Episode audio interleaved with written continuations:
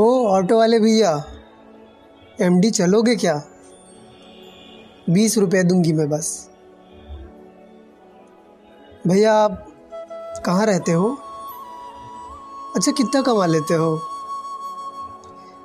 क्या भैया आप तो कुछ बोलते ही नहीं। ऑटो वाला चुप ही रहा। उनकी शक्ल पे एक रंजिश सी थी। पूछा तो पता चला उनके ऑटो बिकने की साजिश सी थी। ऑटो वाले का बहुत देर में जवाब आता है। सांसों से बनी है ये मेरी गाड़ी, नालों की बस्ती से चलती ये मेरी थी गाड़ी। अब बेटे की पढ़ाई में ये बिकने को है, बेटा इतने में शायद कुछ सीखने को है।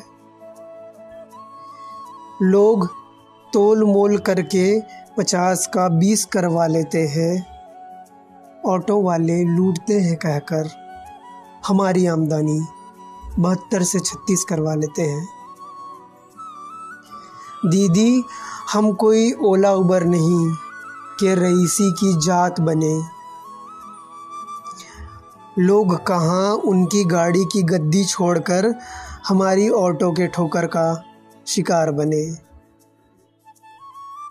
उनकी असलियत में आग लगी है और ऑटो वाली के नियत पे तो दाग लगी है। आप नहीं पूछो तो बेहतर है हमारी हालत। ऑटो वाला नियत का खोटा, इंसान छोटा, बातों को झूठा, पैसों को लूटा। ये कहना आप बंद कीजिए। ऑटो वाला बस किस्मत का मारा है, कभी कभी वो भी बेचारा है। आदाब नाजरीन, मैं हूँ शायरी वाला और अभी जो आपने सुनी वो ऑटो वाले की कहानी है। हमेशा ऑटो वाले गलत नहीं होते। कुछ लोग अपने घर की रोजी रोटी के लिए काम करते हैं, कुछ अपने बच्चों को पढ़ाने के लिए काम करते हैं। और मेरे नज़रिए से आप उनकी जगह बैठ कर देखिए। दिन भर गर्म हवा में, गर्मी में भी आपको वो एक जगह से दूसरी जगह ले जाते हैं। तो ये कहानी थी एक ऑटो वाले की, जिसमें एक लड़की बैठती है और ऑटो वाले से पूछती है कि भैया आप कहाँ रहते हो, क्या करते हो? ऑटो वाला चुप रहता है, थोड़ा परेशान रहता है वो, क्योंकि उसकी ऑटो बिकने वाली रहती है उसके बेटे की पढ़ाई के लिए। और एक एक सांस जोड़कर वही ऑटो ख़रीदा रहता है। तो उसी के लिए एक लाइन है कि सांसों से बनी है ये मेरी गाड़ी। और बहुत से जो ऑटो वाले हैं वो क्लमज़ी एरिया में जो रहते हैं, लाइक नालों से, नालों की बस्ती से चलती है मेरी थी गाड़ी। तो उसी के लिए नालों की बस्ती शब्द जो यूज़ किया है, लोकल एरियाज जो होते हैं सिटी में, नालों की बस्ती से चलती ये मेरी थी गाड़ी। अब बेटे की पढ़ाई में ये बिकने को है, बेटा इतने में शायद कुछ सीखने को है, बेटा इतने में कुछ पढ़ लिख लेगा। लोग और आज की जो माहौल है आज का, उसके बारे में है। लोग तोल मोल करके पचास का बीस करवा लेते हैं, ऑटो वाले लूटते हैं कहकर हमारी आमदनी बहत्तर से छत्तीस करवा लेते हैं। दीदी हम कोई ओला उबर नहीं कि रईसी की जात बने।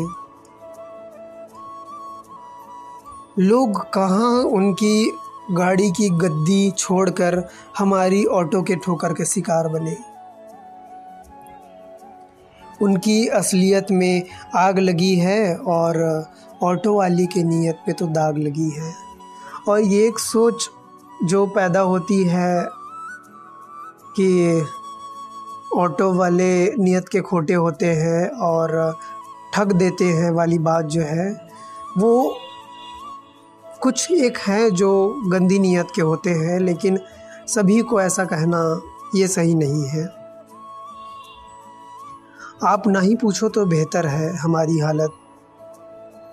ऑटो वाला नियत का खोटा, इंसान छोटा, पैसों को लूटा, बातों का झूठा, ये कहना अब बंद कीजिए। ऑटो वाला बस किस्मत का मारा है, कभी कभी वो भी बेचारा है।